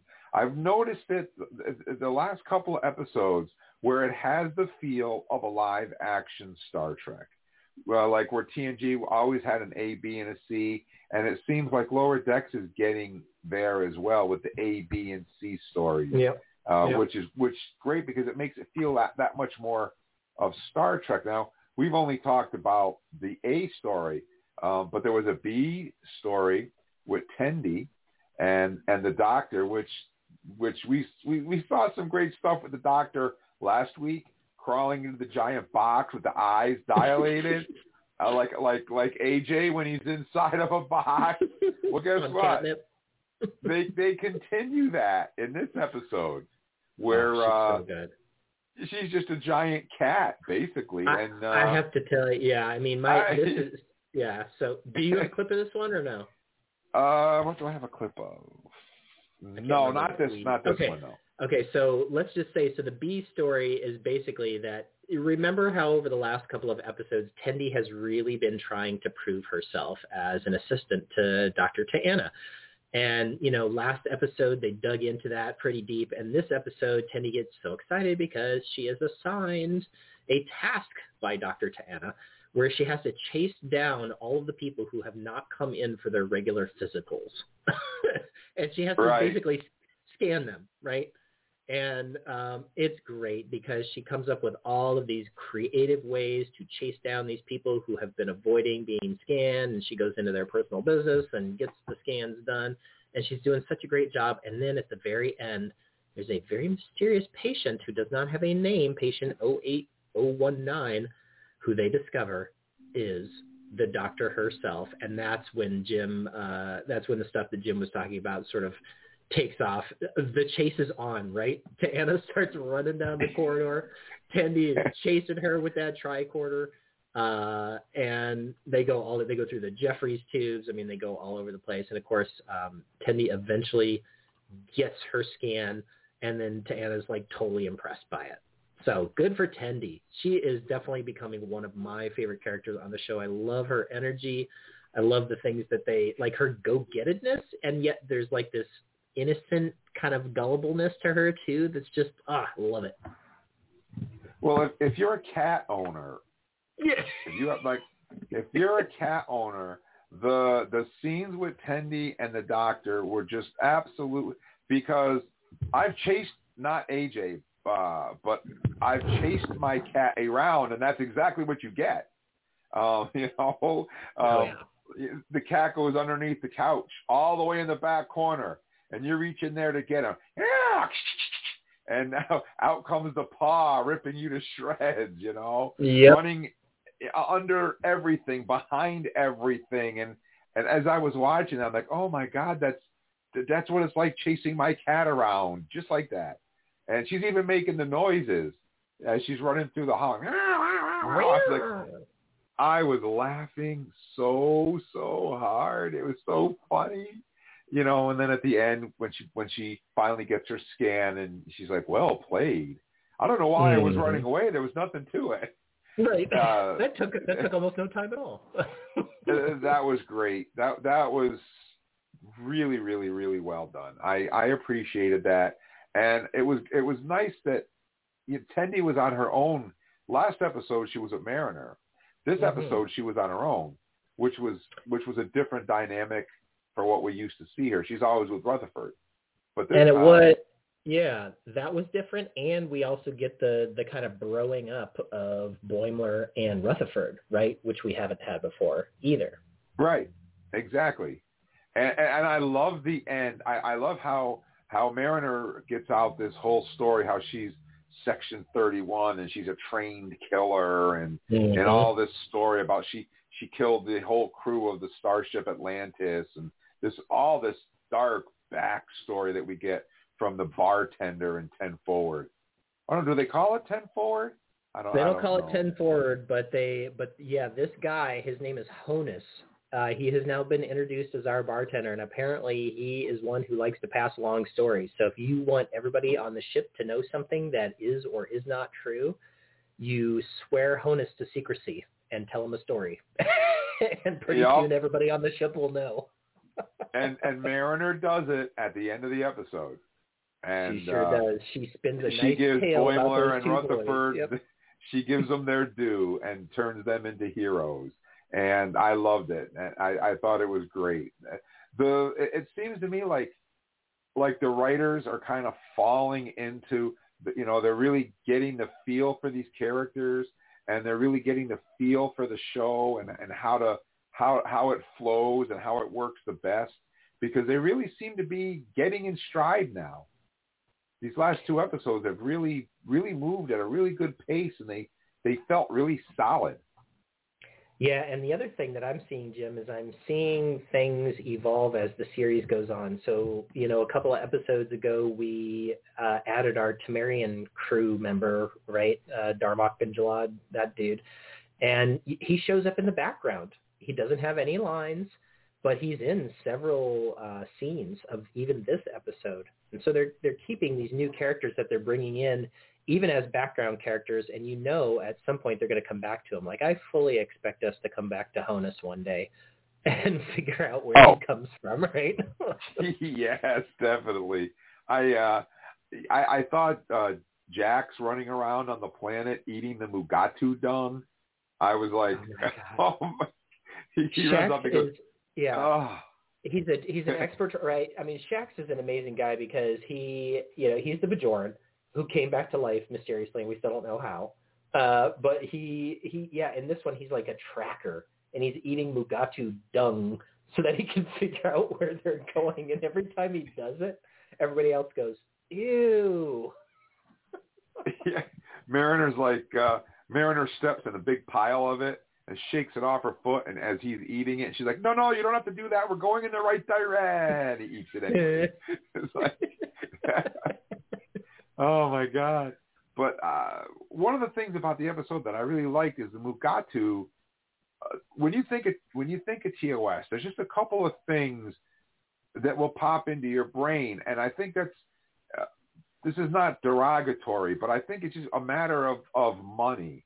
And and TOS didn't have a lot of money to to make aliens that were not somebody wearing shoe polish on their face. So the few episodes where we do actually see a creature will stick in your brain. You know, you've got the Gorn, you got the Salt Vampire, and you got the Mugato. And I think those are the three main uh, about the Horta. creatures. Well, the Horta, uh, maybe Tribbles. Mhm. Um, but my point is, there wasn't many actual uh, creatures that that you would see, just because of the, the they didn't have the budget. Um, so when when you do see one, you remember it, and the Mugato was one of those that you just remember because it was this, this big giant hairy white ape with with fangs and claws, and you just remember it. And for And them to pick horn. that creature, yeah, and a unicorn horn, for them to pick that particular creature and and have a whole planet full of them running around is just it's great because if you if you grew up watching TOS, you remember the Mugato. You can't forget it. And yep. oh, I got I got to talk about the one scene that we I, I mentioned at the beginning that there's oh boy that there's strong sexual content. I'm like, how can there be sexual content in a cartoon for kids? Well, there is, and boy is it mm-hmm. funny. So Boimler, Boimler and Rutherford escape, and uh, a Mugato jumps out of the desert and eats uh, what's what's his name? Fizzy, Visor, Finger, Winger. think I, forgot his name. He something like that? Yeah. There's bites his head right off, and there's all this purple blood spewing all over the place, and they run and hide inside of a hollow log, and they think they're safe. Well, along comes two Mugatos, or oh, the other thing I want to mention. It's really funny in this episode is every time they say Mugato, they say it different. Say it differently. Did, yeah. did, did you notice that? Yeah. Nobody in fact, says it Shax the same one way sentence twice. say it. Yeah, Shax says it like four ways in one sentence. Yes, it's different every time someone says it. But two of them come out. One of them has a white face, and one of them has like a a, a, a purple face. We find out that the one with the white face is a female, and the one with the purple face is a male. And how do we know this? Because the male bends the female over the log that they're Mm. hiding inside of and mates with her. And Boimler looks on and he goes, "Oh, they're mating." And the log is shaking and shaking and falls into the water, and they think they're going to drown. The two Mugato stop, and Boimler pops his head out, and the third Mugato comes along, and they start growling at each other. Boimler says something like, "Well, this could get messy if he decides to to to uh, in, to uh, uh, flex his imp- superiority or something." And what happens? The Mugato sits down, tells them to keep going. They start going at it again, and he starts stroking his horn. oh my God! And and he does the sign language for please. oh, oh, I was laughing so hard. And uh, the next scene, the log stops shaking and everything is quiet. And Boimler and Rutherford crawl out and they go, oh, they're passed out. And then Rutherford says, yeah, even the one that was watching. and, they sneak off into the woods. Oh my God. I was just, oh, oh, it was funny. It was so funny. And, and, and, you know, I think it would. I don't think a kid would catch that. Um, I don't I don't think so. I think it depends on like a younger kid would definitely not catch that, and I think even an older kid might not catch all of it. Um, so it's definitely one of those things where if you're watching with your kid, you know, just kind of like just keep watching, answer any questions that come up. well, they're Oh, funny. man. Good stuff. So I've got one more clip to play for you guys, and um, I picked this one because as soon as as soon as I heard this, uh, Jamie and I looked at each other and said, "It's Tilly," and of course, it's the power of math, people, and uh, that's what I call this clip. So uh, enjoy. of it. You know, you guys can just replicate stuff, right? Like the, the stuff you buy with Latinum, you can just replicate. You guys are dumb. If we're so dumb, then how did we capture you, human? You guys are what, some creepy throwback last outpost style Ferengi? You ever heard of Quark? Of course I've heard of Quark. Stop it! Hey, Ferengi, we've got a little something for you. May we present a cost-benefit analysis for greater long-term profits. What if I told you you could earn 150% more latinum with live Bagados rather than dead ones? Stay your whip. What do you propose? Well, by ending the sale or slaughter of the Mugado while putting an investment in the conversion of this place into more of a Mugado preserve, Your long-term revenue streams will come to include ticket prices, merchandise, concessions, the whole Gobado. Oh, man, what's happening? Those two beautiful nerdy men are negotiating us to safety using the power of math. It is a more time-consuming effort than our current operation, but I can't argue with the profit margin, though I don't love releasing captives. Well, technically, we really should be apprehending you for attacking members of Starfleet, so... if we're both unhappy, that means we've reached A compromise! Yeah, that was. Oh my God, that was so funny. Oh, I love how they get the last outpost uh, reference in there. I was Um, gonna say and- that, Jim. I mean, that Ah. you're not some kind of like un, not flushed out last po- outpost Ferengi, which was from the fifth episode of season one when the Ferengi were nothing compared to Quark. And, and I, I, I really like that they have the Ferengi whip because we've never seen that again besides the first episode of TNG. That's right. Yep. And they returned. They brought it back and uh, referenced the episode that it was in. So just so great, so deep and so wide are the references in this show. Uh, man, if you are a Star Trek fan, there's so much here for you. Yeah. So uh, on a scale of one to ten, what would you rate it? Uh, I liked this episode even better than last week's. Personally, uh, it was not a raucous ride, but it was funny and chock full of great references. I'm going to give this one an eight and a half. Yeah, and and I I gave last week's eight and a half. I like this one a little bit more. I'm going to give it a nine. I really enjoyed it, and uh, so believe it or not, we got through the show without Charles. Wow. And we didn't think it could happen, uh, but Charles, we missed you, buddy. We can't wait to see you again next week. And the next week we're going to have a great show. Um, like I said, Robb Pearlman's going to be with us, and we're going to have a lot of news from Star Trek Day. Actually, when I get off the podcast here in a few minutes, I'm probably going to go flip on Paramount Plus and see what kind of trailers and information dropped on us while we were on the podcast. So I'm looking forward to that. Um, as I said at the top of the show, guys, please, if you're listening and you're in the greater New York metro area, I know you guys got a lot of rain and a lot of a lot of uh, floods and the subways are closed and stuff like that. But if you're looking for something fun to do, head up to Pine Bush, New York, the UFO Festival. Come on over to the Paranormal and UFO Museum on Main Street and uh, meet myself, Uncle Jim, and Jamie, and get an autograph from the Leslie Hoffman. Uh, we'll be there live, broadcasting from one to three, but we'll be there the whole day on Saturday from 10 to 4. Admission is free, so all you got to do is show up. It's going to be a lot of fun. I'm really excited. I'm looking forward to it. I got all these new professional microphones and equipment to use in Las Vegas, which I didn't get to use, so I'm going to use it on Saturday. So please stop by and say hello if you're in the area. And head on over to our Facebook page, Trek Talking and Beyond, A-N-D, Beyond. Spell that all out. Give us a like. Give us a follow. Tell us where you're from. You'll see the Live Long and Prosper. And uh, every week I pick five lucky listeners, well, 15 lucky listeners. And uh, if you see a heart next to your name, you've been chosen. Put our number in speed dial, 646-668-2433. Although nobody called tonight, that's okay. Call next week. You want to get a free digital download of Zone 414? Give us a call and I'll give you a code and you can download it for free. Excellent. Great, great, great idea for you guys. And it doesn't cost you anything. And we're just about out of time. So I am your most excellent host, Uncle Jim.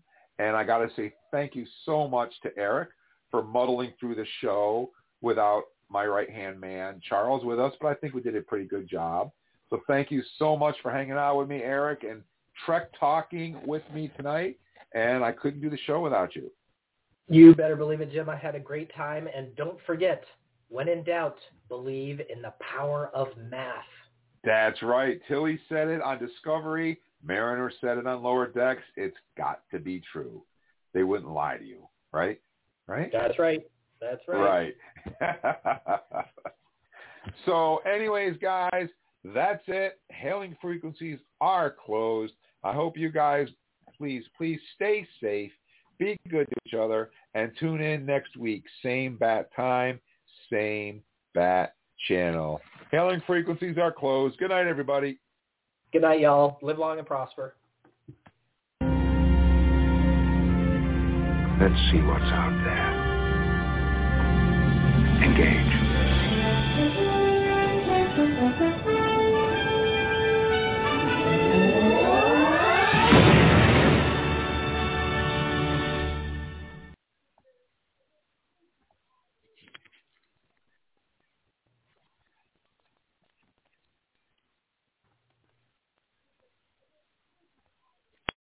Lucky Land slots, you can get lucky just about anywhere. Dearly beloved, we are gathered here today to... Has anyone seen the bride and groom?